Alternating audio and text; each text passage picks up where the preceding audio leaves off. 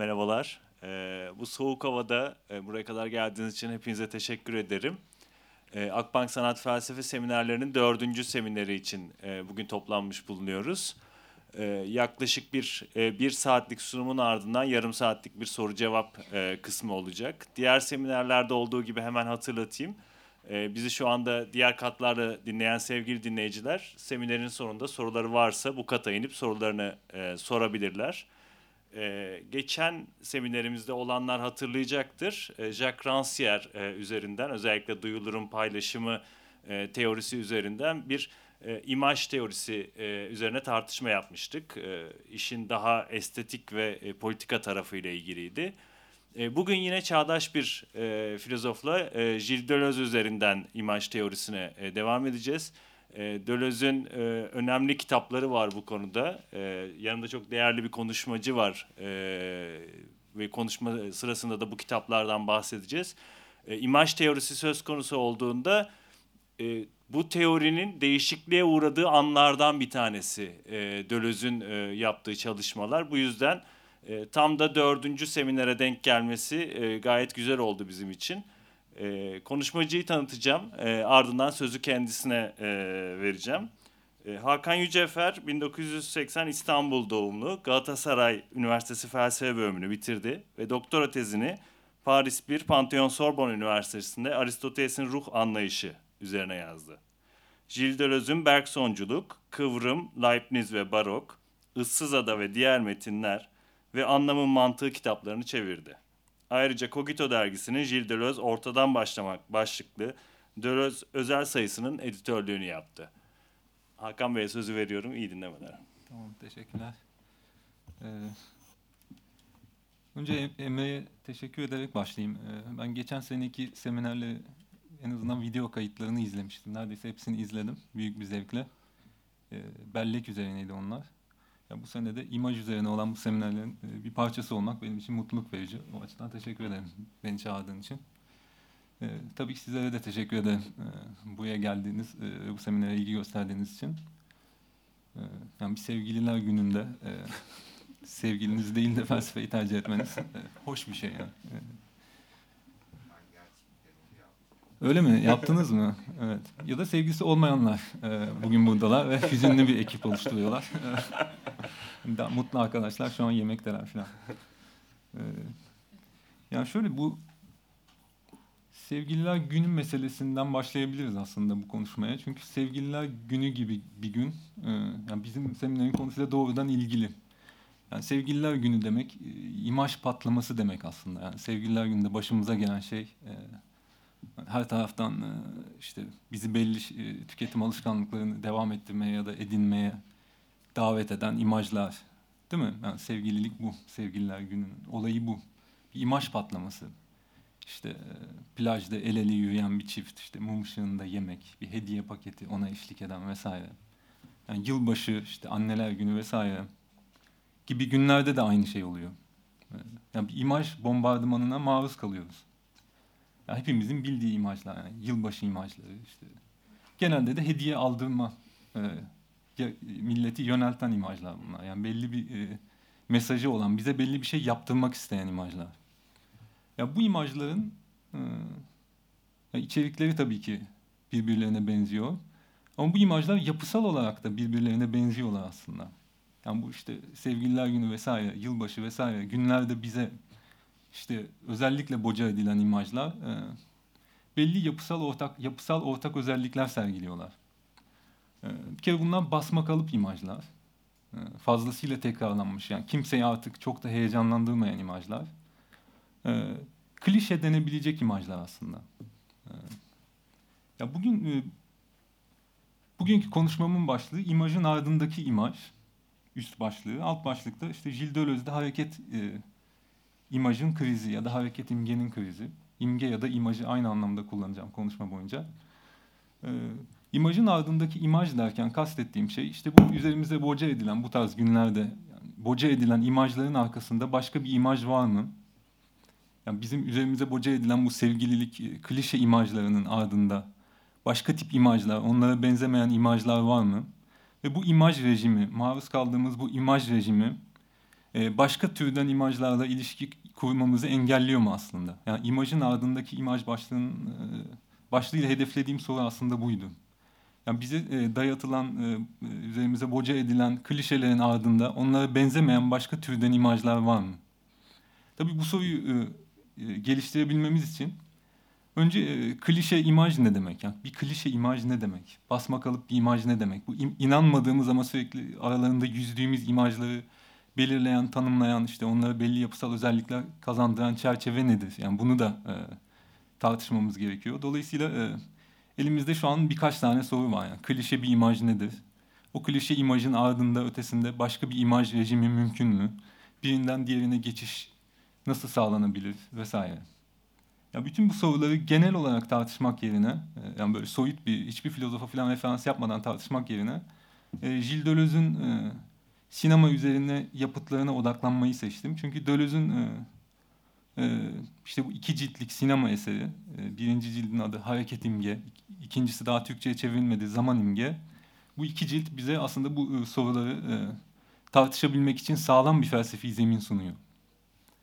E, o yüzden biraz e, bu kitapların e, kitaplar hakkında genel bilgiler vereceğim. Sonra da yavaş yavaş e, klişe imaj nedir? E, klişenin ötesinde bir imaj üretimi nasıl mümkün?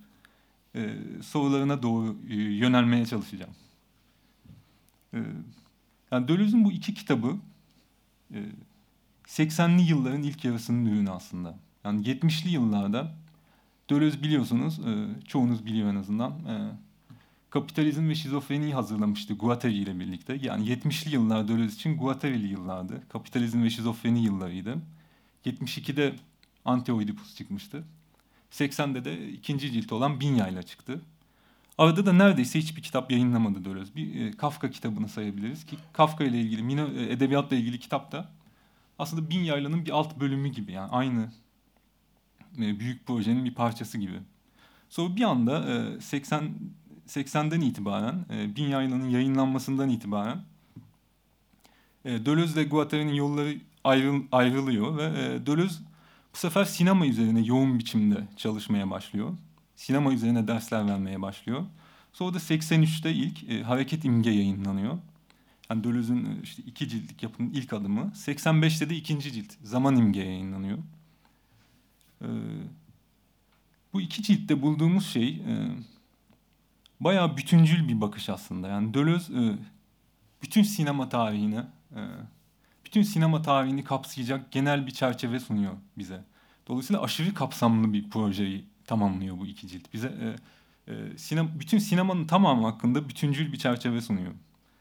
E, yani kitabı okumak e, epeyce zaman alıyor. Çünkü Deleuze bir sürü filmden bahsediyor. E, okurken ister istemez o filmlerin en azından bir kısmını siz de iz, izlemek istiyorsunuz. E, dolayısıyla okumanızı sürekli kesip e, arada film izlemeniz, yani günde 2-3 film izleyerek okumaya devam etmeniz gerekiyor. Bu da 2-3 ay sürüyor.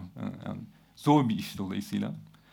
E, zor ama çok keyifli bir iş. Yani, yani, kitap bitmiyor. Sürekli ilginç fikirler çıkıyor. Yani tek bir tezi Deleuze bir yandan adım adım ilerletirken, yani tek bir fikri ya da birkaç ana fikri adım adım ilerletirken bir yandan da e, tek tek yönetmenler hakkında işte Hitchcock hakkında, Godard hakkında yani aklınıza gelebilecek bütün büyük yönetmenler hakkında aslında neredeyse e, ayrıntılı analizler yapıyor. Yani 3-4 sayfadan 10 sayfaya 15 sayfaya kadar giden e, ayrıntılı analizler yapıyor. Dolayısıyla kitapta bir şölen havası var. Yani bitmeyen bir şölen gibi kitap.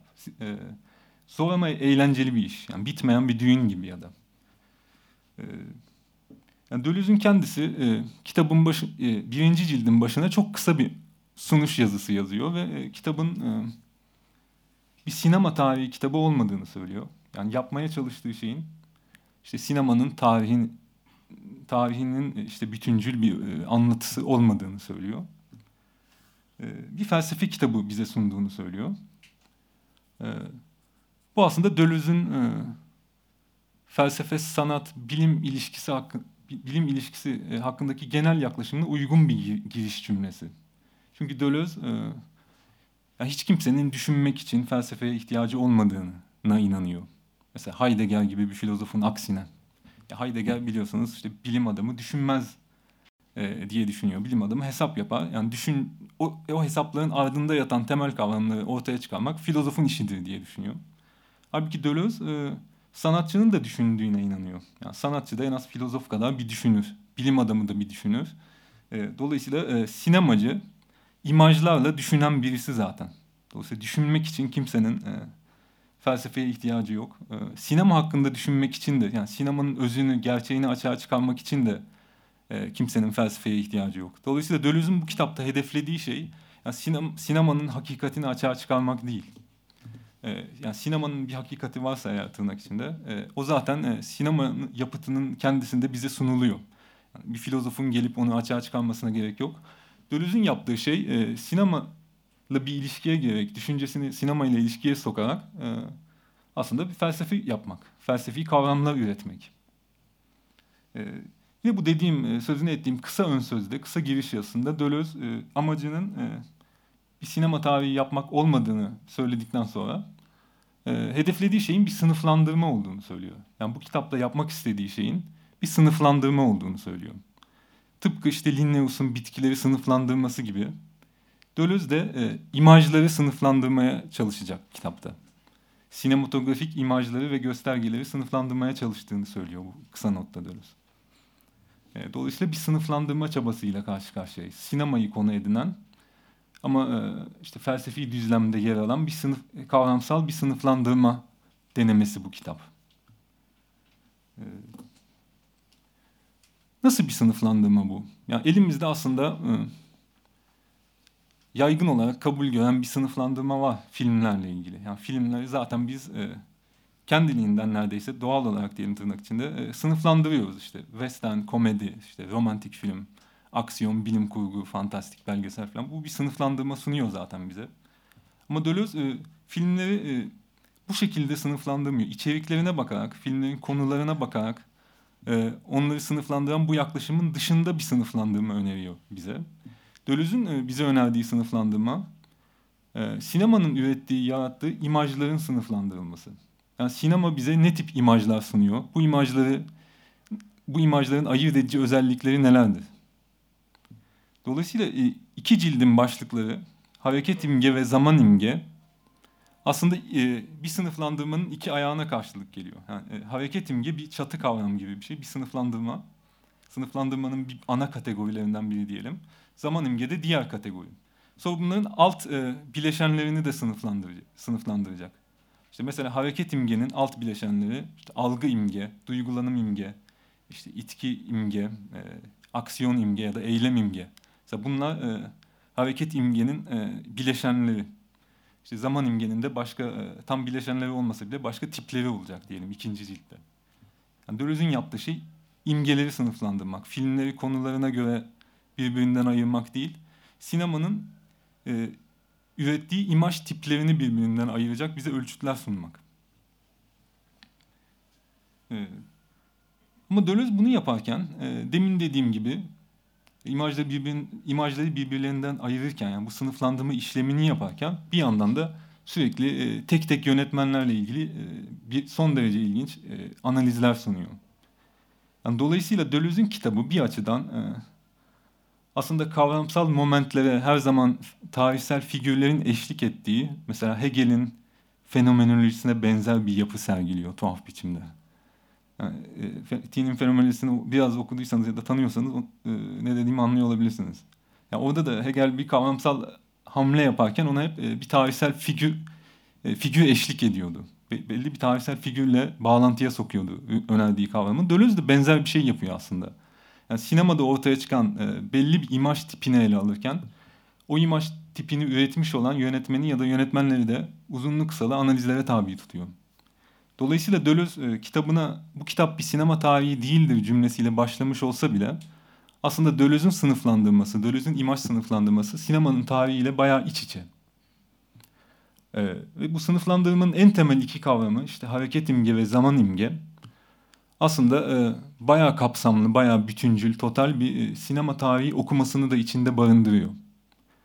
Yani Deleuze bize aşağı yukarı şunu söylüyor aslında. Sinemanın ilk dönemi, ilk büyük dönemi, işte aşağı yukarı yine e, kaba taslak bir tarih verirsek, İkinci Dünya Savaşı'na kadar olan sinema, aslında hareket imge dediği şeyin, Deleuze'ün hareket imge dediği şeyin egemen olduğu, belirleyici olduğu bir sinemaydı.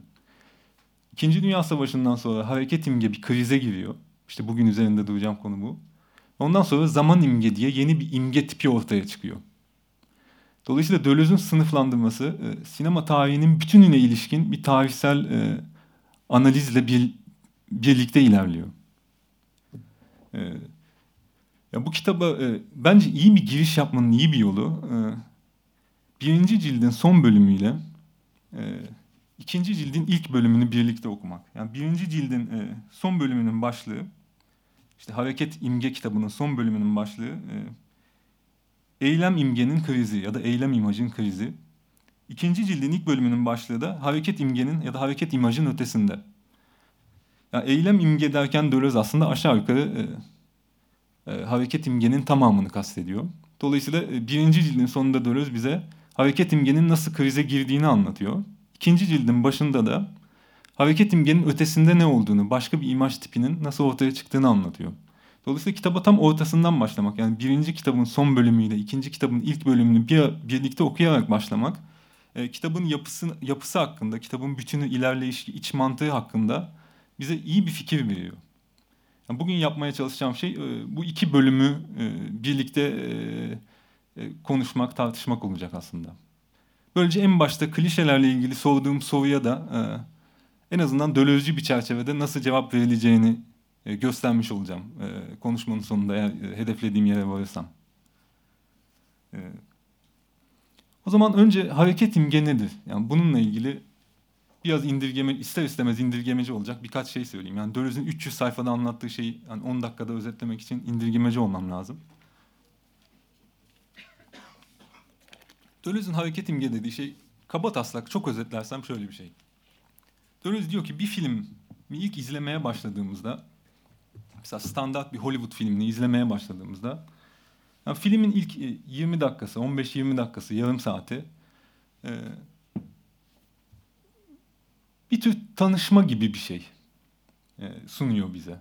Yani film bizi belli bir durumla tanıştırıyor aslında. Mesela bir cowboy filmi gibi bir şey düşünelim.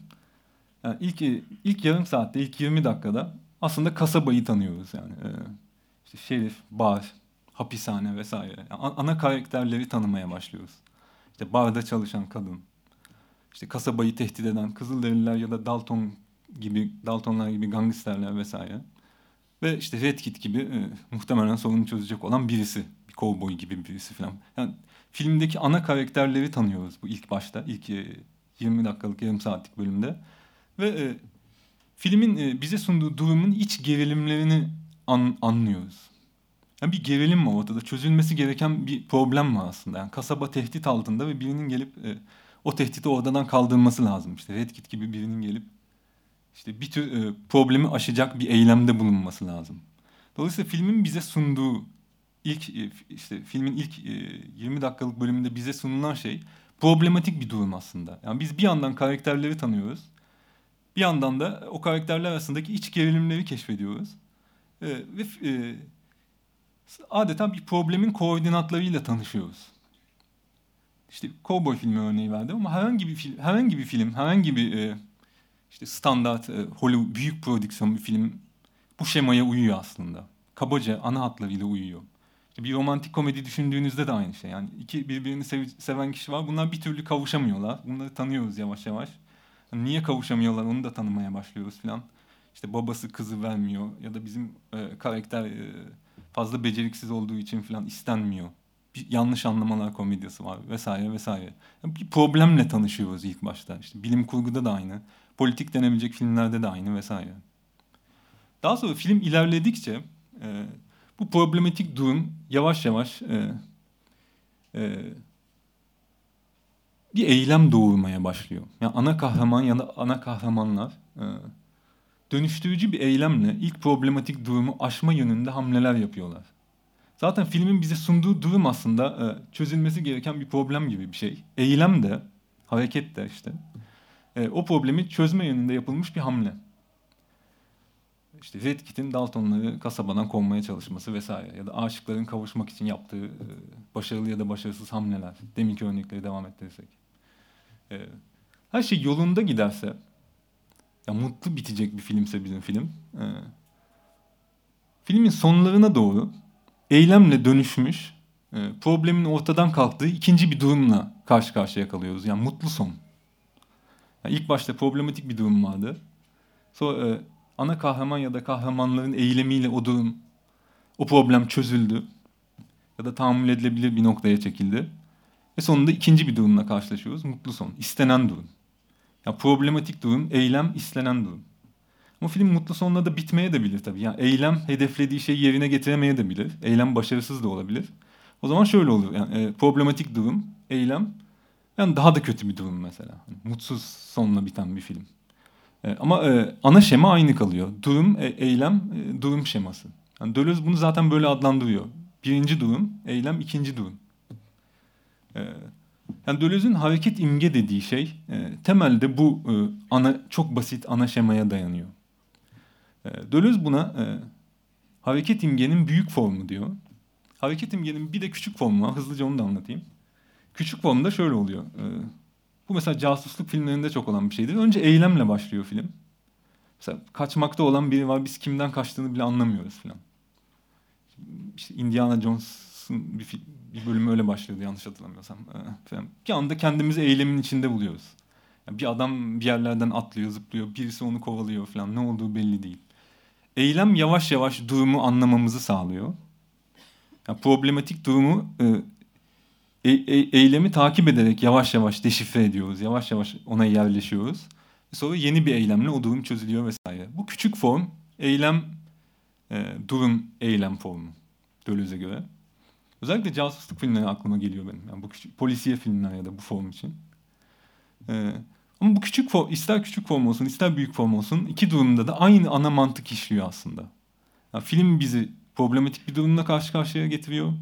O problematik durum mu çözecek bir eylem var. Eylem başarılı oluyor, durumu çözüyor, problemi çözüyor, ortadan kaldırıyor ya da başarısız oluyor. Problem devam ediyor, daha da ağırlaşıyor vesaire. Yani Deleuze'ün e, hareket imge dediği şeyin ana şeması bu özetle. E, işte Deleuze e, birinci kitabın sonunda e, eylem imajın krizi başlıklı bölümünde artık bu tip filmlere inanmadığımızı, bu tip filmlerin krize girdiğini söylüyor. Bu az önce aşırı basitleştirerek özetlediğim Deleuze'ün aslında büyük bir incelikle uzun uzun analiz ettiği e, işte e, e, imaj rejiminin diyelim e, krize girdiğini söylüyor Deleuze. E, özellikle e, bir tarihlendirme de veriyor. Özellikle İkinci Dünya Savaşı hemen öncesinde ya da sonrasında bu krizin gerçekleştiğini söylüyor. Tabii ki e, ee, bugün de e, büyük prodüksiyon filmler, herkesin e, izlediği işte filmler, yani sinemaları dolduran filmler, yine e, hareket imge filmleri. Yani yine aksiyon filmleri izlemeye devam ediyoruz. Yani yine kovboy filmi izlemeye, işte az önce biraz karikatürleştirerek anlattığım işte romantik komedi tipi filmler izlemeye devam ediyoruz hala. Esas izlenen filmler hala bu filmler. Ama e, Dörüş şöyle ilginç bir ifade kullanıyor birinci kitabın sonunda. Sinemanın ruhu diyor. E, hareket imajı terk etti. Yani hareket imge ya da hareket imaj filmleri üretmeye ve onları çılgınca tüketmeye devam ediyoruz hala. Ama sinemanın ruhu artık orada değil. Ee, yani artık 20'lerdeki e, 30'lardaki gibi gerçekten inanarak e, kendimizi vererek hareket imge filmlerine gitmiyoruz. Vakit geçirmek için falan izliyoruz yani onları. Ee, e, sinemanın ruhu da aslında seyircinin ruhu da e, hareket imge e, sinemasını terk etmiş durumda. Onu izlemeye, tüketmeye devam ediyor olsa da. E, işte Deleuze e, birinci kitabın sonunda e, o hareket imgenin krize girmesinin ilk büyük işaretlerini e, nin bir listesini verecek bize.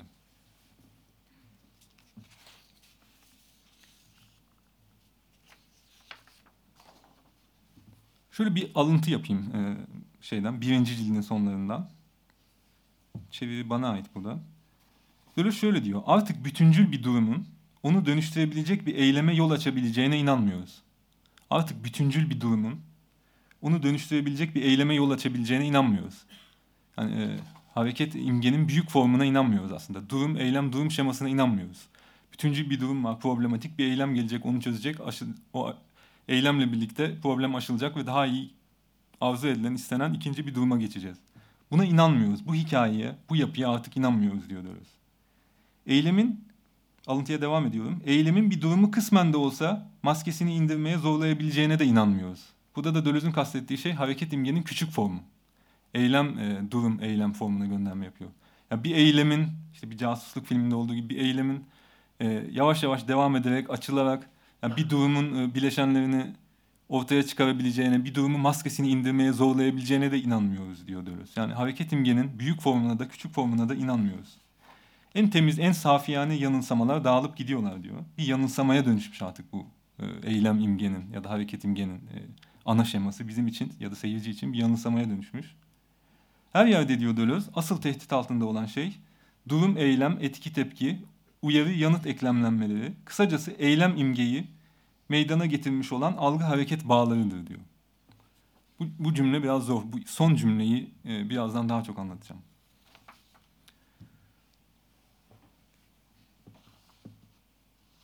Deleuze e, bir inanmama durumundan bahsediyor. İşte, e, sinemanın ruhu, hareket imgeyi de, terk etti derken kastettiği şey aslında böyle bir şey. Bir inanmama durumu. Hareket imgeye inanmıyoruz ve hareket imge krize giriyor.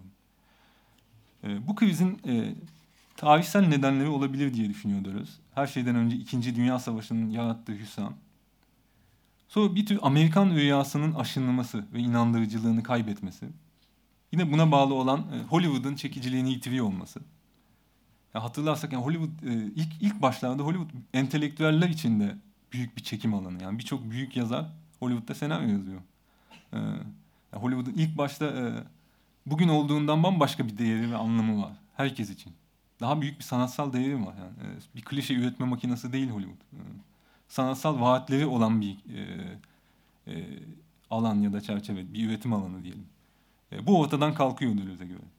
Ve bunun ortadan kalkmasıyla birlikte daha önce filmlerde olmayan bazı şeyler, bazı semptomatik e, özellikler ortaya çıkmaya başlıyor Deleuze'e göre.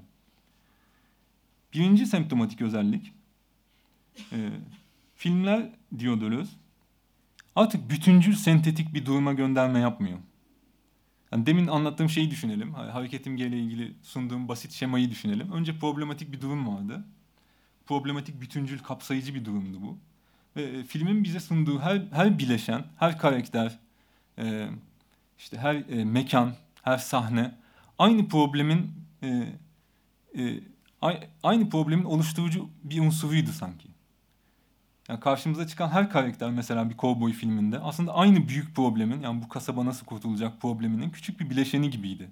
Dolayısıyla film bize ilk, ilk açılış sahnelerinde ilk 20-30 dakikalık bölümünde bütüncül problematik bir durum sunuyordu. Halbuki diyor Deleuze, hareket imgenin krizinin önemli semptomlarından biri artık e, filmlerin bize bütüncül bir durum sunmaması. Sadece dağınık, bölük pörçük, e, sentezlenmeyen e, işte mekanlar, karakterler vesaire sunuyor olması. Ya mesela iyi bir örnek, Deleuze'ün de e, kullandığı bir örnek. E, Mark Scorsese'nin e, Taxi Driver filmi. Belki hatırlarsınız. E, yani ne oluyor o filmde? Yani bütüncül hiçbir, e, tek bir problemin e, açılımı gibi görebileceğimiz bütüncül hiçbir şey olmuyor. Yani bir tane taksi şoförü var. Şehrin sokaklarında dolaşıyor. İşte o sırada bir de seçim oluyor. Belediye seçimi olacak yanlış hatırlamıyorsam.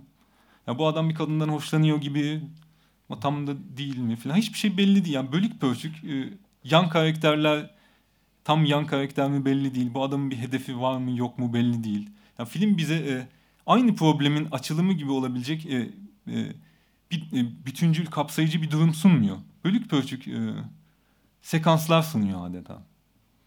E, bu da Deleuze e, şehri, şehri e, kameranın şehri e, bakışa bakışındaki farklılaşmaya da dikkat çekiyor. Yani eski e, durum e, e, şey eylem imge filmlerinde ya da hareket imge filmlerinde kamera şehre tepeden bakıyor. İşte, mesela Örümcek Adam'da falan hala olduğu gibi. Şehre tepeden bakıyoruz ve e, bütüncül olarak şehri kavrayabiliyoruz. Seyircinin bakışı şehrin bütününü kavrayabiliyor. Halbuki mesela e, Taxi Driver'da e, şehre yatay olarak bakıyoruz ve şehir hakkında hiçbir zaman e, bütüncül bir imge edinemiyoruz ya da bütüncül bir fikir edinemiyoruz. Yani şehrin sokaklarında kaybolup gidiyoruz aslında. Şehirle ilgili bir dizi e, sekans sunuyor bize film. Ama bunları sentezleyip tek bir şehir imgesi vermiyor seyirciye. Bütüncül bir bakışla şehri kapsamıyor, kucaklamıyor kamera yani. Yani şehrin orasından burasından profiller sunuyor, eskizler sunuyor. Bu birinci semptom. Yani bütüncül problematik bir durumun artık sunulmuyor olması filmlerde. İkinci semptom Deleuze'ün işaret ettiği, olaylar arasında e, sıkı bağlantılar olmaması. Olaylar arasındaki bağlantıların neden sonuç ilişkilerinin gevşemesi. Yani yine bir kovboy filmi gibi bir şey düşünelim. Yani bir kasabaya bir ödül avcısı geliyorsa mesela, e, Lee Van Cleef'in oynadığı genelde. O ödül avcısı e, e, hikayenin ilerleyişinde yani çok büyük bir ihtimalle kilit bir rol oynayacaktır. Yani ya kitle işbirliği yapacaktır, geçici bir işbirliği ya onunla bir çatışmaya girecektir falan. E, bir karakter e, filmin açılış sahnelerinde devreye giriyorsa, bir eylemde bulunuyorsa o karakterin, o eylemin e, yani filmin ilerleyişine az ya da çok e, bir etkisi olacaktır mutlaka. Ve e, olaylar, karakterler birbirlerine sentetik biçimde bağlanacaklardır yine. Halbuki bu kriz filmlerinde, e, krizin semptomun semptomlarını gösteren filmlerde Deleuze'e göre artık olaylar birbirlerine bağlanmıyorlar. Bir olay oluyor, sonra başka bir olay oluyor. Birisi bir kafeye gidiyor, biriyle sohbet ediyor. Yine e, aynı aynı filmden devam edebiliriz yani. Taksi Driver'ı düşünelim. Yani bir şeyler oluyor, adam birileriyle konuşuyor. Arabaya bir müşteri biniyor, onu bir yere götürüyor falan. Bunlar e, filmin diğer sahneleriyle e, sentetik ilişkilere girmiyorlar. Bağlanmıyorlar birbirlerine. Hatta diyor Deleuze, e, karakterler kendi yaptıkları eylemlere de duygusal yatırım yapmıyorlar. Yani karakter, ana kahraman bazı eylemlerde bulunuyor. Bir aksiyonun bir öznesi oluyor aslında ama o özneliği hiç üstlenmiyor. Sanki kendisi yapmamış gibi. Ya, filmin sonunu sö- söyleyeyim mi? Hepiniz izlemişsinizdir. Biraz spoiler olacak ama kusura bakmayın. Yani zaten e, çok önemli değil yani. Filmin güzelliği kaybolmuyor bunu söyleyince. Ya mesela Taxi Driver'da e, e, işte şoför birini öldürüyor. Bir cinayet işleyecek. Birini öldürdükten sonra sanki hiç öldürmemiş gibi. Yani hiç üstüne alınmıyor adam bu cinayete. Yani başka biri mi öldürdü falan bel- sanki o yapmamış gibi.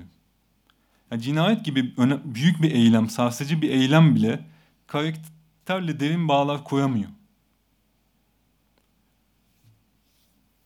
Üçüncü özellik e, eylemin yerine işte durum eylem durum şemasında yani hareket imgenin ana basit şemasında merkezi bir rol, oynayan eylemin yerine dönüştürücü problem çözücü eylemin yerine daha çok gezinti, balad, e, e, oradan oraya gitme, sürüklenme gibi bir şey geçiyor.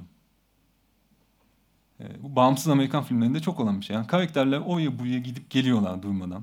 Ama bir, belli bir amaç doğrultusunda bunu yapmıyorlar. Mesela kendilerini aramak için falan yapmıyorlar. Yani birisi bir yolculuğa çıkıyor ama e, işte e, hareket imge filmlerinde olduğu gibi o bir e, kendini keşfetmeye yönelik falan bir yolculuk değil. Rastgele bir yolculuk aslında. Bir gezinti. Şehrin sokaklarında bir gezinti. E, mesela Godard'ın kahramanlarını düşünelim yani. E, çok çok iyi bir örnek bunun için. Oradan oraya gidip duruyorlar.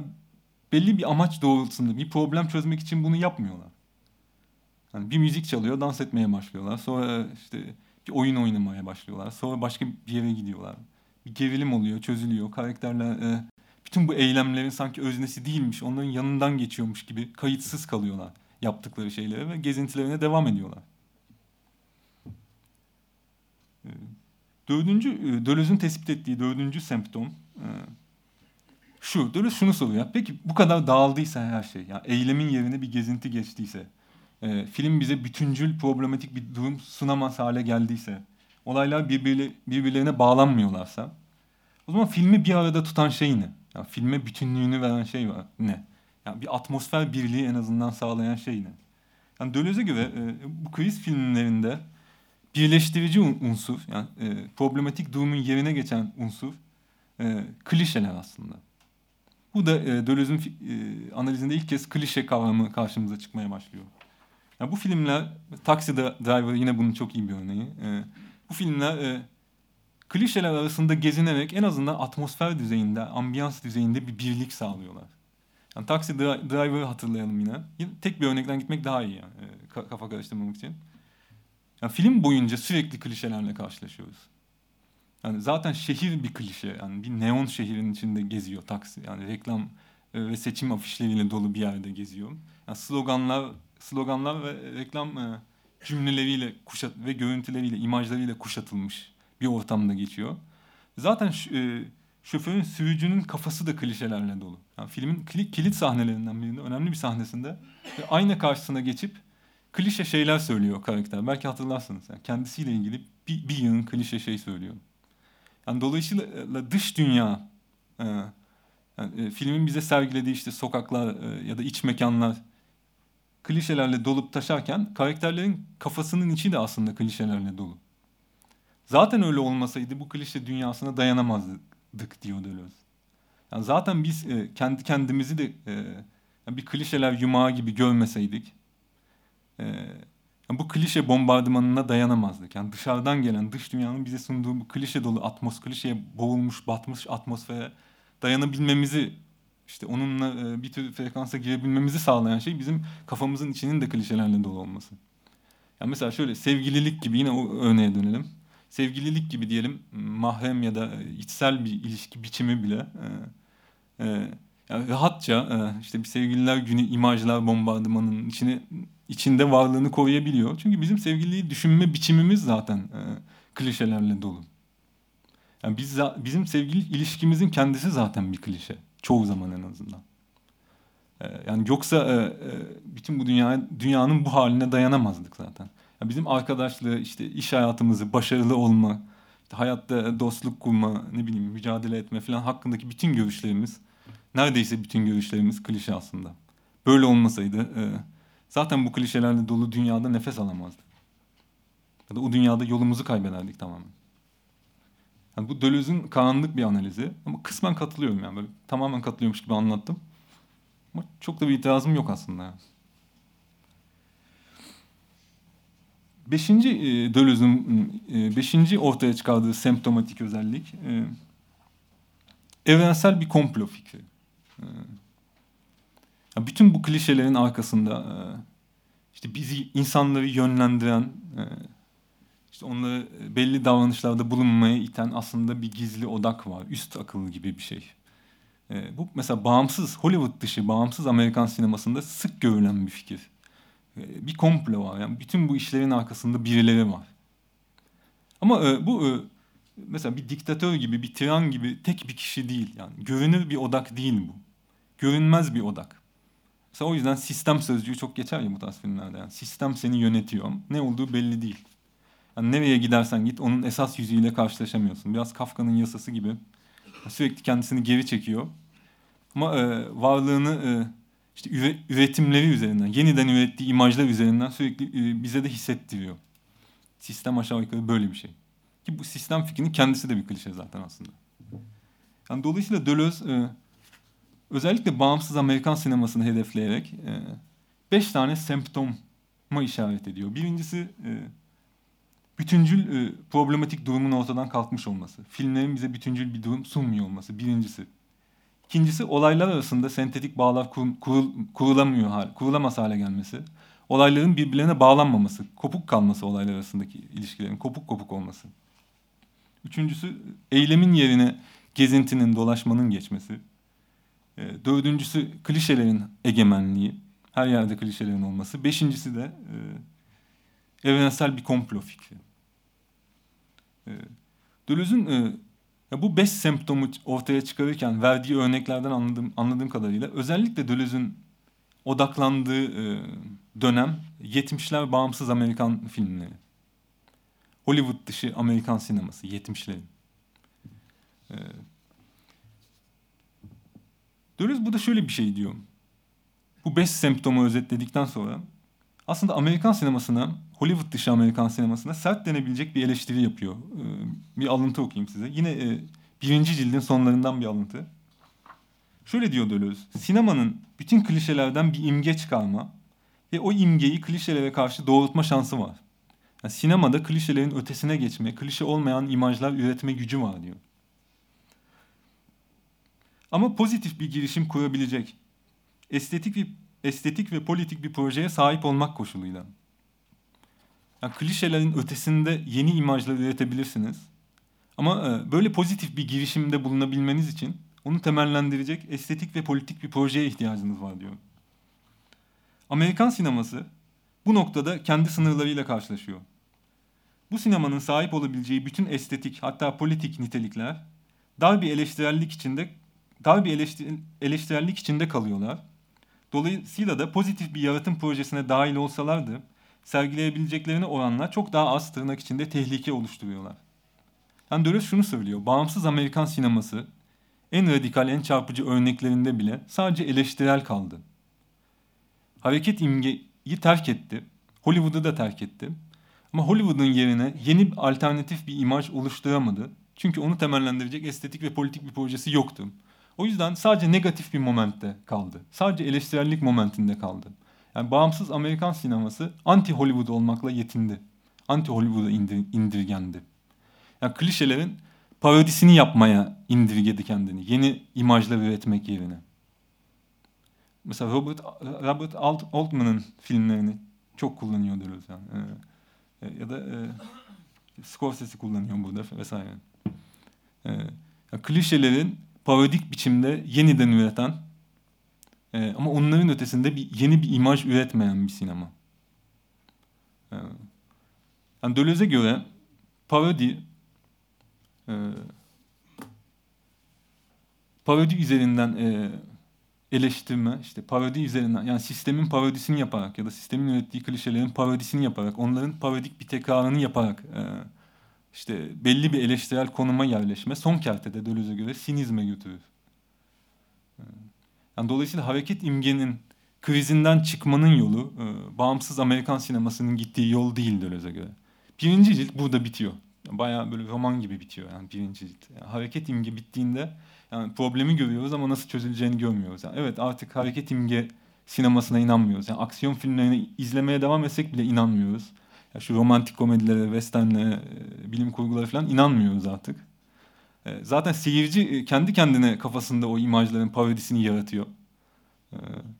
Ama bu imajların yerine nasıl bir yeni bir imaj rejimi geçip geçmeyeceğini, yani bu eleştirel momentin ötesinde pozitif bir moment gelip gelmeyeceğini de birinci cildin sonunda henüz bilmiyoruz. Yani krizle karşı karşıyayız ve bu kadar. Bu küçük bir not söyleyeyim, küçük bir noktaya işaret edeyim. Yani Deleuze düşüncesi, Deleuze felsefesi genelde kriz kavramına başvurmayan bir felsefe. O açıdan bu sinema kitabı bayağı ilginç. Yani Deleuze'ün uzun uzun bir kriz analizi yaptığı bildiğim tek yer burası aslında. Yani bu kadar ayrıntılı bir kriz analizi yaptı. Yani Deleuze düşüncesi genelde yani kendi çağdaşlığını, tarihsel durumu, güncelliği e, bir kriz olarak okumuyor, okunmaz yani. Bu da e, bayağı e, bir krizden bahsediyor Deleuze. İçine düştüğümüz bir krizden bahsediyor. Ya kriz nedir? Yani Deleuze krizin bir tanımını vermiyor ama kabaca şu. Bildiğiniz durum değişmiş durumda. Bir problem ortaya çıkmış durumda ve siz o, o problemi çözecek araçlara sahip değilsiniz. Kriz aşağı yukarı bu. Sadece eleştirel momentte yetiniyorsunuz. Eleştir, eleştiri, eleştirmenlik pozisyonuna hapsolmuş durumdasınız ve e, e, e, ama eleştirdiğiniz yerin şeyine önerecek e, bir projeniz de yok. Deleuze için krizi doğuran şey bu. E, krizi aşacak şey de yaratıcı eylem Deleuze'e göre. Yani ancak ya, yaratıcı bir edim, yaratıcı bir düşünme etkinliği, yaratıcı bir sanatsal faaliyet e, buradaki krizi aşabilir Deleuze'e göre. Peki bu krizden nasıl çıkıldı? Deleuze çıkıldığına inanıyor. Şimdi ikinci cilde geçebiliriz. Yani ikinci cildin ilk bölümüne. Hareket imgenin ötesinde neler oluyor? Deleuze e, ikinci ciltte e, dört, dört sinema çizgisinden söz ediyor. Bir, ve bunları tarihlendiriyor aslında. On yıllık e, e, periyotlarla birbirinden ayırıyor. Birincisi ilk e, e, hareket imgenin ötesinde alternatif yeni bir imaj üreten, yeni bir imge rejimi bize sunan ilk yönetmen Deleuze'e göre 38'de Ozu. Japon sineması yani. E, ilk Deleuze'ün e, odaklandığı, tarihsel olarak en başa yerleştirdiği yönetmen Ozu. Şeyi, e, Kurosawa'yı Deleuze hareket imgeye yerleştiriyor. Mizoguchi ile. Ama Ozu'yu zaman imgeye yerleştirecek. Yani hareket imgenin ötesine yerleştirecek. Niye olduğunu biraz sonra belki daha iyi gösterebilirim. İkinci büyük dalga e, İtalyan yeni gerçekçiliği bunu 48 civarına yerleştiriyor diyoruz. İtalyan neorealizmi. Üçüncü büyük dalga Fransız yeni dalgası. 58 diye tarihlendiriyor diyoruz. Dördüncü e, büyük dalgada Alman bağımsız sineması. Buna da 68 diyor. Bu dört ana hat demin üzerinde durduğumuz, demin biraz hızlıca da olsa tartıştığımız bağımsız Amerikan sinemasının tersine, işte anti-Hollywood Amerikan filmlerinin tersine eleştirellikle yetinmeyip e, yaratıcı, pozitif bir proje sunabilmiş Deleuze'e göre. Yani Ozu, İtalyan yeni gerçekçiliği, Fransız yeni dalgası ve Alman bağımsız sineması e, hareket imgenin ötesinde başka bir imge e, tipi yaratmayı başarmışlar. Deleuze'ün zaman imge diyeceği şey o işte. Peki nedir bu? Yani e, demin e, beş tane e, semptomdan bahsettik. E, bu semptomların ötesinde e, hareket imgenin e, krize uğramasının bu semptomların ötesinde yeni pozitif olan nedir bütün bu dört gelenekte? Yani Ozu'da ve diğerlerinde. Yine bir örnek üzerinden gideyim. Yani demin Taxi Driver e, örneğini vermiştim. Şimdi de e, şeyi vereyim. Yani Vittorio De Sica'nın Umberto D diye bir filmi var. Onun o örneği verebilirim. 52'de çek, çekmiş De Sica bunu yanlış hatırlamıyorsam. Yani bisiklet hırsızlarını çeken yönetmen biliyorsunuz. Ee, Umber, Umberto D diye bir film. Bu tam e, zaman imgenin iyi bir örneği değil bu. Bir geçiş sineması, geçiş filmi aslında. Tipik bir zaman imge filmi değil. E, ama Deleuze uzun uzun analiz ediyor o filmi. Ben de onu kullanabilirim. Sevdiğim bir film çünkü. Ya, filmin konusu özetle şu. Umberto D'yi izleyen var mı aranızda? Belki vardır biraz. Gerçi çok görmediğim için karanlık geliyorsunuz. O yüzden e, kaldırıyorsanız da görmüyorum. Ama, ama e, film konusu şu. Yani yaşlı bir adam var. Emekli birisi bu. Emekli maaşını falan da alamıyor. E, kirada oturuyor. Kirada bir evde oturuyor. E, kirasını da ödeyemeyecek durumda. Tamamen köşeye sıkışmış. Yani yaşlı bir adam emekli. Kirada oturuyor. Kirasını ödeyemeyecek durumda. Adamın küçük bir köpeği var. Ee, ya adam artık kiramı da ödeyemiyorum, e, para da kazanamıyorum. Yani intihar bile ede, edebilirim diye düşünüyor. Yani at, kendimi şu pencereden atabilirim diye düşünüyor ama kendimi öldürsem köpek ne olacak? Böyle bir ge- iç gerilim var filmde. Yani yaşlı adam, küçük köpek. Bir de e, adamın e, kirada oturduğu evde hizmetçi bir kız var. Yani filmin e, üç büyük figürü, bir sürü başka önemli karakter de var aslında ama üç üzerinde durabileceğimiz figür bu aslında. Emekli birisi, bir köpek, ve bir hizmetçi kadın. Hizmetçi kadının özelliği hamile olması ve e, kocasının e, şey e, babanın kim olduğunu da bilinmemesi. Yani iki baba adayı var ama ikisi de reddediyor çocuğu. Dolayısıyla kadının da başında bir problem var. Yani henüz karnı şişmemiş ama bir noktada o da o da hizmetçiliği bırakmak zorunda kalacak herhalde ve bir baba problemi doğacak. Bir, doğ, bir çocuk ve baba problemi. Üç figür. Ya bu üç figür biraz üç figür üzerinde düşünelim yani. Birinci figür emekli zaten. Yani emekli demek şu demek yani yap, hayatta yapacak bir şeyin kalmadı. Aksiyon bitmiş. Yani kendi halinde kalmışsın artık. Yani yapacağını yapmışsın sen. Eğil, aksiyon bitmiş, eylem bitmiş. Yani artık e, baba olmak zorunda değilsin, işçi olmak zorunda değilsin, iyi bir evlat olmak zorunda değilsin, işte öğretmen olmak zorunda değilsin, öğrenci olmak zorunda değilsin. Emeklisin yani. Bitmiş bunlar senin için. Yani sadece olmakla yetinsen yeter. Yani Deleuze e, yaşlılıkla ilgili iyi şeyler söylüyor aslında. Yani. Nihayet bizi ol, olmaya bıraktılar diyor. Yani. Serbest kaldık. Yani yaşlıların öyle bir özgürlüğü var ya. Yani yaşlı birisi bazı şeyleri yaptığında, saçma sapan davrandığında mesela. Yani yaşlı zaten işte mesela Alzheimer'da. Yani onun bazı hareketleri yapma özgürlüğü var. Bizde yok daha. Henüz emekli olmayanlarda öyle bir şey yok. Ama yaşlılıkta bir bağımsızlık var. Ama eylem de bitmiş. E, parası da yok zaten bizim adamın. Yani eylemsiz ve parasız birisi hareket imgenin dışındayız yani. Bu adam bir harekette bulunamaz yani. Anlıyorsunuz bunu. İkinci karaktere bakalım köpek. Yani bu köpek ufak bir köpek. Ee, ve yani becerebildiği hiçbir şey yok. Yani köpekleri şöyle düşünebiliriz. Yani hareket imge filmlerindeki köpekleri düşünün. Onlar bir şey yapan köpekler. Yani av köpeği, çoban köpeği, polis köpeği. Onlar bir işe yarıyorlar yani. Bu köpeği hiçbir işe yaramıyor. Hatta süs köpeği diye çirkin bir laf var ya işte o. Sadece süs olsun diye var. Yani emekliyle benziyor durum. Hiçbir işe yaramıyor. Sadece süs olsun diye var. Birisi beslemezse ölecek. Ve olay Türkiye'de geçmediği için sokağa attığında da öldürülüyor köpekler. Yani filmin önemli bir konusu bu, teması bu. Türkiye'de sokağa atınca birileri bakıyor sonuçta. Çoğu zaman bakıyor. Yani hoş bir hareket yani yapın diye söylemiyorum ama orada bir e, şey var. E, yine bir çıkış var hayvan için. Ama İtalya'da öyle bir şey yok. Yani filmin önemli bir teması bu yani. Köpeği adam bırakırsa köpek kendi başına hayatta kalamayacak. Üçüncüsü ya hamile kadının durumu, hamile hizmetçinin durumu bu iki örneğe göre daha parlak yani. O daha hayatının baharında gibi. e, diyelim. Ama biraz 1-0 yenik başlanmış bir maç gibi. Çünkü e, yani daha e, tam yani e, güzel bir hayat kuracakken ya hamile olmuş ve baba da yok ortada filan. Bir anda işler sarpa sarmış. Ya filmin önemli, Deleuze'ün analiz ettiği önemli sahnelerinden biri şu. Hizmetçi kadın bir sabah uyanıyor ve evi temizlemeye başlıyor. Mutfağa giriyor. Önce ocağın altını yakıyor yanlış hatırlamıyorsam. Sonra bir anda e, karıncalarla karşılaşıyor. Duvarda bir karınca ordusu var. Onları e, temizliyor. Yani mutfakta karınca olması hoş bir şey değil sonuçta. Sonra kahve öğütmeye başlıyor falan. Yani bir takım e, mekanik hareketler yapıyor. Yani bir, e, bir dizi mekanik hareket yapıyor işte. Kahve, ocağı, o, e, işte karıncalardan mutfağı temizleme, ocağı yakma vesaire. Sonra bir anda bakışları e, karnına yöneliyor. Ve hamile olduğunu hatırlıyor. Ve hiçbir eylemde bulunamıyor. Yani hamilelik öyle bir durum ki e, hiçbir eylem o duruma cevap veremiyor. Yani öyle bir şiddet var ki hamile olmasında kadının.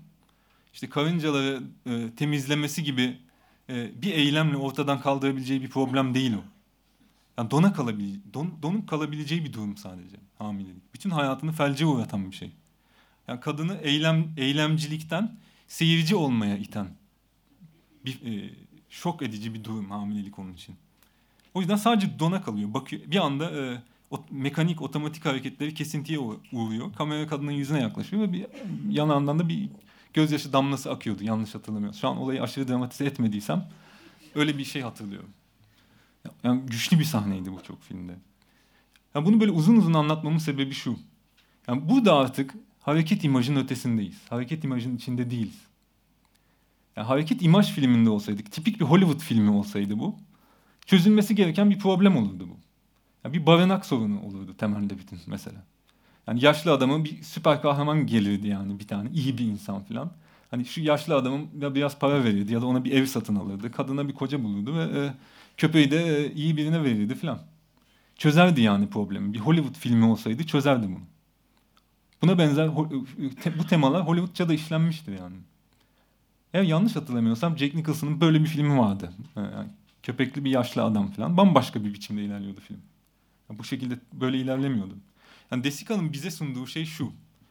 Artık hiçbir eylemin karşılık gelmediği, bir eylemle çözülemeyecek şeylere e, şeyler karşısında bizi e, seyirciye dönüştüren, bizi ve karakterleri seyirciye dönüştüren görüntüler, imajlar üretmek. Deleuze buna, bu imaj tipine e, özel bir isim veriyor ve şöyle diyor. Salt, görsel, işitsel imajlar. Yani mesela hizmetçinin karnına baktığı an, Desika'nın filminin tamamı aslında. Salt görsel işitsel imajlar. Sadece bakılacak şeyler var orada. Ve gerçekten uzun uzun bakılacak şeyler var. Şimdi çok hızlıca şu gelenek mesela biraz düşünelim yani. Fransız yeni dalgasını düşünelim. Yani Godard'ın filmlerini falan düşünelim. Karakterler eylemde bulunduklarında bile yani bir aksiyona geçtik, harekete geçtiklerinde bile aslında seyirci gibiler neredeyse. Hani demin demiştik ya eylemle karakter arasındaki bağlantı gevşedi. Ya da taksi e, driver'ı düşünelim. Yani sanki taksici kendi cinayetinin seyircisi gibi. Yani dona kalmış ve bakıyor sadece. Bir şey yaparken bile seyirci pozisyonundan vazgeçmiyor. Ee, sadece dona kal dona kalmış hmm, uzun uzun baktığı sahnelerle karşı karşıya karakterler. Dolayısıyla hareket imge sinemasından e, zaman imgeye geçişte seyirci ile kahraman arasındaki ilişki bir açıdan tersine dönüyor diyebiliriz. Hareket imge sinemalarında yani klasik aksiyon filmlerinde mesela seyirci kahramanla özdeşleşir. Yani mesela Superman şehri kurtarırken ya da Örümcek Adam şehri kurtarırken e, işte ya da Red Kit kasabayı kurtarırken seyirci de Red Kit'le özdeşleşir. Yani normal şartlarda. Ya da o beklenir yani. yani Superman'le özdeşleşirsiniz. Ya da böyle biraz e, hani sinik bir izleyicisiniz kötü adamla özdeşleşirsiniz falan. Ama bir özdeşleşirsiniz bir karakterle iyi ya da kötü ve eylemin içine girersiniz direkt. Yani siz de filmde e, filmi izlerken aslında eylemin bir parçası olursunuz. Hareket imgede. Ama artık e, buna inanmıyoruz diyor Deleuze. Artık ikincisinde zaman imgede Desika'nın filminde artık karakterler seyirciye benzemeye başlıyor. Karakterlerin kendisi seyirciye dönüşmüş. Yani emekli yaşlı adamın zaten eylemde bulunma eylemde bulunacak olanakları sahip değil. Yani Red Kit gibi, Superman gibi güçlü birisi değil o. Komik bir karakter de değil. eylemsiz birisi. Kendi hayatının seyircisi olmaya indirgenmiş birisi. Köpek ve hizmetçi kadın için de öyle. Dolayısıyla iş tersine dönüyor. Karakterler bile seyirciye indirgenmiş durumda. Ve film artık bize e, eylem imgeler değil, e, salt görsel işitsel imgeler sunuyor. Deleuze bunun yeni bir imge rejimi olduğunu söylüyor. Yani işte pozitif olan e, Amerikan bağımsız sinemasında Deleuze'ün bulamadığı ama Fransız e, yeni dalgasında ve İtalyan yeni gerçekçiliğinde bulduğu şey, işte bulduğu pozitif e, estetik ve politik e, moment, proje, e, salt e, görsel işitsel imgeler üretme projesi. Şimdi e, klişe meselesine yeniden gelelim. Yani Deleuze e, ikinci cildin ilk bölümünün sonlarında yeniden kendisi klişe meselesine geliyor. Ve e, şunu tartışıyor. Yani neden biz hareket imgeye artık inanmıyoruz? Ve zaman imgenin sunduğu yeni imgeler, bu salt görsel, işitsel imgeler hangi bakımdan hareket imgenin bize sunduğu imgelerden ayrılıyorlar? Yani yeni olan şey ne? Yani İtalyan yeni gerçekçiliğinde, yani standart bir Hollywood filminde de, de bağımsız Amerikan sinemasında da olmayan yeni unsur ne? Ee, Deleuze diyor ki biz normalde normalde bu da Bergson'un bir fikrini alıyor. Bergson'un madde ve bellekte kullandığı bir fikri alıyor. Biz normalde şeylerle karşılaşırken, nesneleri algılarken onların sadece küçük bir parçasını algılarız. Yani biz dünyayı bütün zenginliği içinde algılamayız. Biz e, dünyanın sadece eylemimizle devam ettirilebilecek kısmını algılarız diyor. Bu tamamen Bergson'un fikri. Ya ben şuraya baktığımda bu şişeyi algı, algılıyorum tabii. Ama susamış durumdayım ve su içilecek bir şey olarak algılıyorum. Yani şişenin e, suyun üzerindeki yansımalarla falan ilgilenmiyorum yani. Yani şişenin bütün e, bana sunduğu estetik zenginlikle ilgilenmiyorum. Sadece susamış durumdayım. Burada bir şişe var ve e, onunla ilgileniyorum. Yani Bergson'un e, komik bir örnek veriyor. Yani koyunlar tek tek otları algılamıyorlar diyor. Ot işte diye bakıyor. Çünkü yemek istiyor sadece. Yani onun, ota yemek olarak bakıyor. Yani o otun tekilliğiyle falan ilgilenmiyor. Yani. E, sadece yiyecek bir şey olarak bakıyor.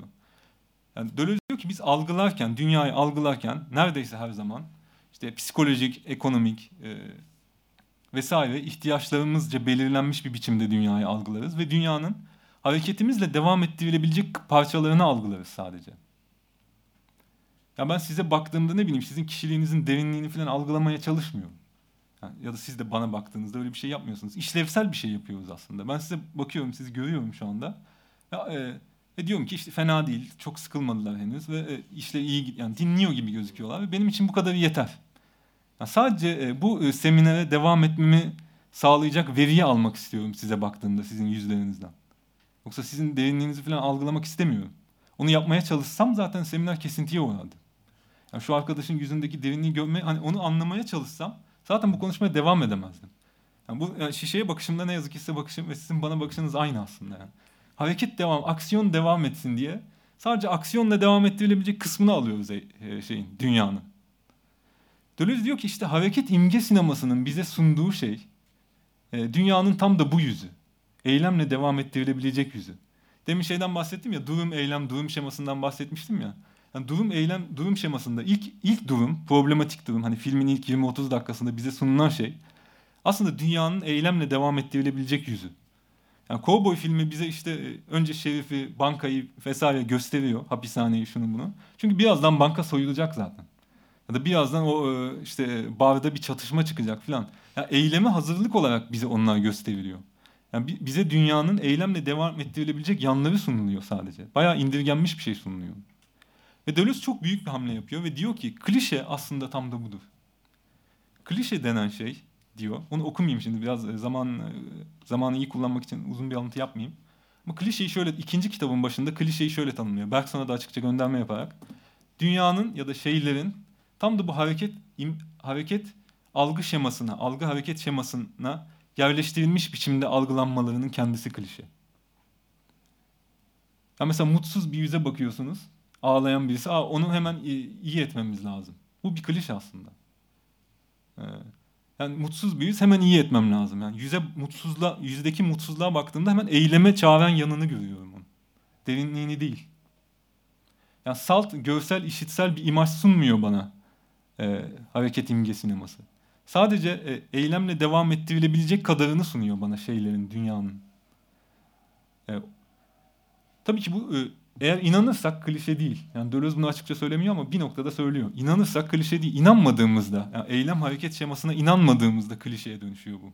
Yani Red Kit'in kasabayı e, kurtarabileceğine inanmadığımızda e, ya da hiçbir dönüştürücü eylemin e, problematik bir durumu aşmaya e, aşmanın yolunu açacağına inanmadığımızda mesela politik olarak e, bir karamsar olduğumuzda filan e, krize giriyor bu hareket imge. Bu cümlenin başını unuttum. Galiba düşük bir cümle oldu.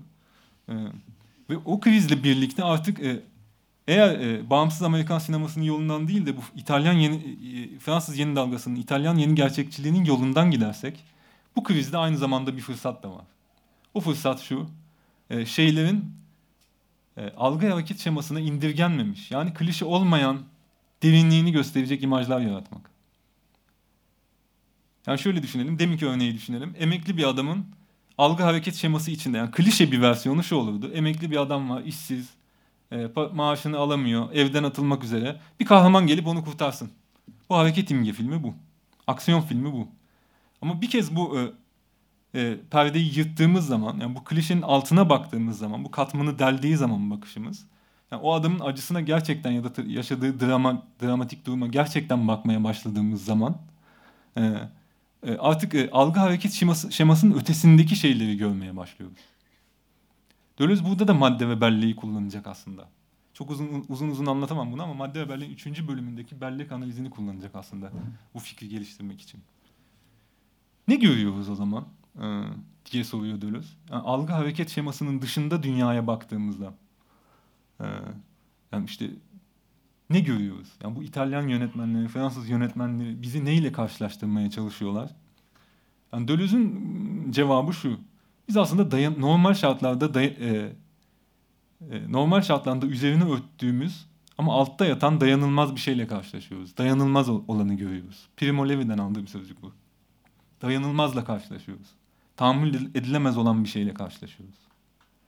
Bu da şöyle diyor Deleuze. Biz normalde tam da bizde otomatik algı hareket şemaları oturmuş olduğu için, mekanikleşmiş olduğu için normalde e, kolayca üzerini e, örtüyoruz karşılaştığımız sefaletin, rezilliğin vesaire. Yani yolda e, yere düşmüş bir adam gördüğünüzde, yani ben de bir klişe örnek veriyorum kusura bakmayın çünkü belli bir amacım var. Yani yolda mesela yere düşmüş birini gördüğünüzde seminere yetişeceksiniz. Onu görmezlikten gelebiliyorsunuz hemen. Yani aceleniz var falan. O mekanizmalar bizde mevcut zaten. Ee, yani kolayca e, hayatta dayanılmaz olan şeylerle karşılaştığımızda onları dayanılır kılacak mekanizmalara sahibiz hepimiz. Ve bunu iyi ki de yapıyoruz yoksa yaşamımızı sürdüremezdik. Yani bir yere kadar bunu yapmamız neredeyse biyolojik bir zorunluluk. Yani dayanılmaz olanı görmemek, onunla yüzleşmemek. İşte o emekli olana, e, emek, emekli olan adamın e, ate, ateşli biçimde yatakta yatmasına bakmamak. Ya da o köpeğin durumuna bakmamak. Ya da hizmetçinin hamileliğine bakmamak. Zaten bizi hayatta tutan şey. Yani ona bakarsak krize gireriz zaten. O bakışın kendisi de dayanılmaz bir şey işte adı üstünde. O yüzden dayanılmaz olanı örtmek için bir sürü mekanizma var bizde. Hatta ilginç bir şey söylüyor diyoruz. Diyor ki metaforlar bile bu işe yarar çoğu zaman. Yani metaforlar karşılaştığımız yepyeni sarsıcı bir şeyi genelleştirip aslında onun şiddetini azaltırlar. Yani cehennem gibi bilmem ne falan böyle basma kalıp metaforlar kullandığınızda çok sarsıcı ya da bir film, bir sanat eseriyle falan karşılaştığımızda onu betimlemek için kullandığımız metaforlar çoğu zaman basma kalıptır ve eserin şiddetini e, azaltmayı sağlarlar aslında. Yani metafor demek e, yani tekil durumu çok genel basma kalıp bir düzeye indirgemek demek aslında. Deleuze bu arada radikal bir metafor karşıtıdır yani. Sadece bu kitapta değil bir, bir, bir sürü kitabında metaforlara karşıdır. Yani şöyle düşünün bir olayı sadece metaforsuz anlatmak bile yani başınıza gelen bir şeyi metaforlara başvurmadan anlatmanın kendisi bile bir şiddet eylemi neredeyse. Ee, yani hiçbir metafora başvurmadan bir olayı anlatmanın kendisinde bile sarsıcı bir şey var. O zaman dayanılmaz olan şey ortaya çıkmaya başlıyor. Yani başka bir şeye benzetilemeyecek olan şey sadece sizin başınıza gelmiş, sizin öyle deneyimlediğiniz şey ortaya çıkmaya başlıyor. İşte e, hareket imgenin ötesinde zaman imge sinemasının karşımıza çıkardığı, bize açtığı yeni olanak bu aslında. Bu dayanılmaz olanla, dayanılmaz durumla yüzleşmek. Klişelerin ötesinde, işte bu sevgililer gününde bize boca edilen imajların ardında aslında e, sarsıcı olan, dayanılmaz olan imajlar var. Yani mesela sevgililikle ilgili dayanılmaz imajlar var o şeylerin arkasında. El ele tutuşan plajda yürüyen insanların arkasında. O isimlerin altında başka bir yerde e, dayanılmaz olan bir şey var. Yani, e, bu, sevgililer günde bilmiyorum bu konuyu açmak iyi bir fikir mi ama e, o dayanılmaz olan şeye baktığınızda e, e, e,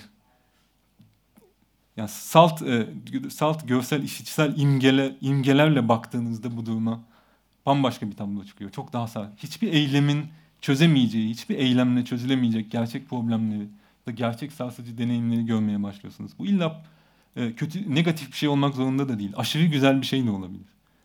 Yani dayanılmaz olan şey sadece negatif şeyler olmak zorunda değil işte. Demin verdiğim örnekler öyle bir izlenim uyandırıyor. Emekli adam falan örneği. Ama aşırı güzel, aşırı sarsıcı, sizin için aşırı iyi olan bir şey de dayanılmaz aslında. Onu da nötralize etmeniz, metaforlarla vesaire yumuşatmanız lazım. Yani başınıza gelen sizde aşırı sevinç uyandıran bir şey de en az e, büyük bir adaletsizlik kadar şiddetli aslında. Ona bakmak da öbürüne bakmak kadar zor aslında. E, ve bu yeni imaj rejimi, Döloz'un zaman imge dediği şeyi kuran imaj rejimi bizim karşımıza işte bunu çıkarıyor. Dayanılmaz olanı çıkarıyor. E, yani klişelerin ardında olan şey e, dayanılmaz olanı bize gösteren salt görsel, işitsel imajlar. Hareket imgeden zaman imgeye geçiş bu. E, işte yani sevgililer gün imajlarının, klişelerinin ardında sevgililikle ilgili sarsıcı imajlar var. Bakmaya cesaret edip edememek bize kalmış vesaire. Son olarak e, şöyle bitireyim yani birkaç e, Döloz'un birkaç kısa metnine gönderme yaparak bitireyim. Zaman az olduğu için çok uzatmayacağım. Yani Deleuze bu dayanılmazlık temasını, bu hareket imgenin krize girmesi, yeni bir imge rejiminin ortaya çıkması vesaire temalarını e, sinema kitabının ikinci cildini yazdığı yıllarda yayınladığı kısa bazı metinlerde de yeniden söz konusu ediyor. İki e, metni size hatırlatayım. Bir tanesi e, şeyden hemen önce e, sinemanın ikinci cildinin yayınlanmasından bir yıl önce 84'te Deleuze ve Guattari'nin yazdığı bir metin. E, 85'te çıkıyor ikinci cilt. Yani 84'te kısa bir metin yazıyor Deleuze ve Guattari. Metnin başlığı e, 68 Mayıs'ı hiç olmadı falan gibi bir, bir metin. Bir başlık. E, iki delilik rejiminde yer alıyor metnin Türkçe çevirisi. Fransız da aynı. E, bu da Deleuze 68 Mayıs'ını e, kolektif bir görme eylemi olarak tanımlıyor. Yani 68 Mayıs'ında diyor Deleuze ve Guattari. Fransız halkı dayanılmaz olan bir şeyle yüz yüze gelmeye cesaret etti. Yani e, sinema kitabında e, işte e, sinema estetiği çerçevesinde tartıştığı kavramları ya da başvurduğu kavramları Deleuze e, politik bir olayı analiz etmek için de kullanıyor aslında. Yani 68 Mayıs'ını e, bir görme eylemi olarak tanımlıyor. Hep 68 ile ilgili şöyle denir ya talepleri falan belli değildi. Yani ne yapmak istedikleri belli değildi. Hani gençler ana, anarşi yani sokağa çıkmışlar bir şeyler yapıyorlar ama neyi hedefledikleri belli yani doğru düzgün somut talepleri falan yoktu. Neden? Çünkü e, hareket imgenin terimleriyle düşünmüyordu onlar. Yani bir durum var, eylemle çözülebilir o durum diye düşünmüyorlardı. Sadece e, bir şey görmüşlerdi. Tıpkı e, o, e, hizmetçinin karnındaki e, e, hafif şişliği görmesi gibi. Fransız toplumu da yani kendi gebe kendi hamileliğini görmüştü aslında yani. Başka bir toplum olabilme potansiyelini görmüştü kendisi. Yani kendi karnına bakmıştı ve yani buradan başka bir toplum çıkabilir diye düşünmüştü bir an için. Bir an onu sezer gibi olmuştu. 68 Deleuze ve Guattari için bu aslında. Bir görme fenomeni. Bir alıntı, kısa bir alıntı yapayım. Diyorlar ki önemli olan bunun yani 68 Mayıs'ının bir görme fenomeni olmasıydı. Adeta toplum bir anda barındırdığı dayanılmazlığı görmüştü. Yine aynı kavramı kullanıyor. Dayanılmazlık. Toplum bir anda barındırdığı dayanılmazlığı görmüştü ve başka bir şeyin olanağını da görmüştü dayanılmazlığı görürken. 68 Mayıs'ı bir krizin sonucu ya da krize tepki değildi. Yine bir kriz meselesi geliyor burada. Daha çok bunun tersi oldu diyor Deleuze ve Guattari. Bugünkü kriz yani 80'lerin başında Fransa'daki kriz doğrudan Fransız toplumunun 68 Mayıs'ını özümsemedeki yetersizliğinden kaynaklanıyor.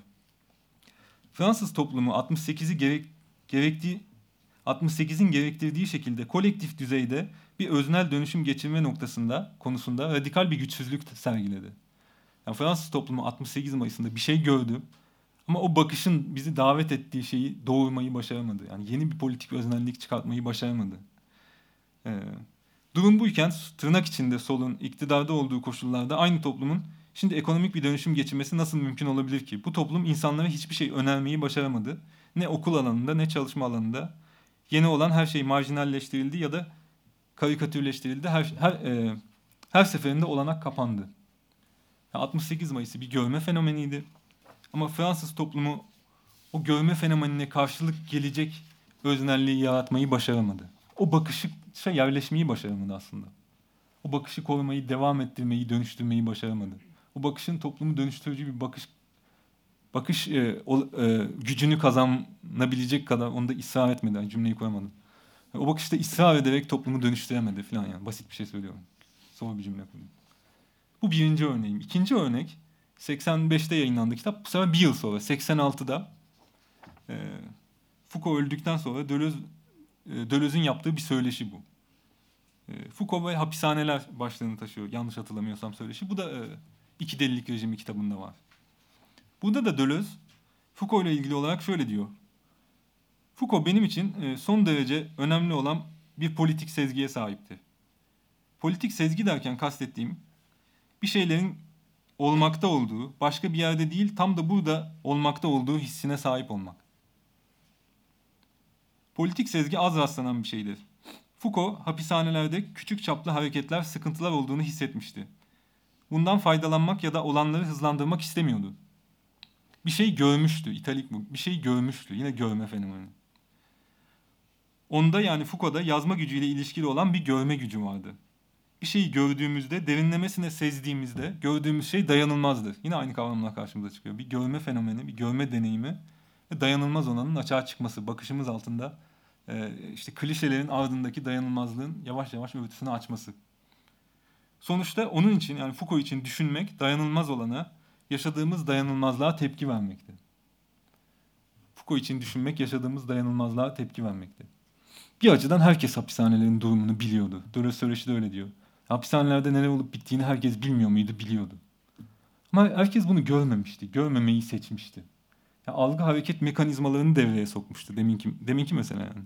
Bakmamayı seçmişti. Onun üzerine örtecek mesela metaforlar ağına geri, geri dönerek vesaire. Yani belli bir klişeler ağ içinde, klişelerden öyle bir söylem içinde problemleri ele almayı seçerek hapishane gerçeğine bakmamayı seçmişti herkes. Halbuki Foucault bakmayı seçti. O yüzden de onun bakışı altında dayanılmaz olan ortaya çıktı. Dolayısıyla şunu demek istiyorum. Hareket imgenin krizi, bu iki örneği vermemin sebebi o. Hareket imgenin krizi bir açıdan sinemanın, her şeyden önce sinemanın krizi ve Deleuze sinema kitabında bunu analiz ediyor. Ama hareket imgenin krizi aynı zamanda düşüncenin ve siyasal eylemin de bir krizi aslında. Hareket imgenin krizinden çıkışı anlatırken, betimlerken, kavramlaştırırken Deleuze'ün başvurduğu sözcükler, görme, dayanılmaz olanı açığa çıkarma vesaire. Yine Deleuze'ün mesela 68 Mayıs'ı gibi gibi bir toplumsal eylemi düşünürken ya da Foucault gibi bir filozofun e, yaratma eylemini düşünürken başvurduğu kavramlar aynı zamanda. Dolayısıyla e, e, hareket imgenin krizi sadece hareket imgenin krizi değil. Yani politik bir krizin politik bir kriz aynı zamanda, düşünsel bir kriz. E, zaman imgenin getirdiği şey de sadece sinemanın bulduğu yaratıcı bir çözüm değil. Düşüncenin bulduğu işte Foucault örneğinde olduğu gibi ya da politik alanda halkın bulur gibi yaptığı bir yere kadar en azından 68 Mayıs'ındaki gibi e, çözümlerle de yankılanma içinde. Dolayısıyla Deleuze'ün sinema kitabında e, ele aldığı problem başka alanlarla da politik, e, düşünsel, felsefi alanlarla da yankılanma içinde. Son olarak en başta kullandığım örneği hatırlatarak bitireyim. Yani sevgililer günü im bomba, imajı bombardımanı altındayız diyelim ki. E, bir klişe bombardımanı altındayız ve klişelerin ardındakini göremiyoruz. Ama bu klişelerin ardındakini görebilmek, yani dayanılmaz olanı açığa çıkarmak bakışımızla, şu ya da bu şekilde. Yani sadece bizi e, sanatsal bir yaratıma, yani bu hayatımızın bu sıradanlıktan çıkıp e, sanatsal bir yaratımla buluşmasına hizmet etmeyecek. Yani düşüncenin ilerlemesine de hizmet edecek. Eğer filozofsanız ya da felsefeciyseniz düşüncenizi de aynı şeyi açabilir. Yani yeni imajlarla, salt görselsel imajlarla karşılaşmak yeni politik öznelliklerin önünü de açabilir. Sadece estetik bir deneyim değil estetik ve politik bir deneyim aslında. Estetik, politik ve felsefi bir deneyim. E, imajın ardındaki imajı, klişenin ardındaki imajı görmek. Bu kadar söyleyeceklerim. Teşekkür ederim.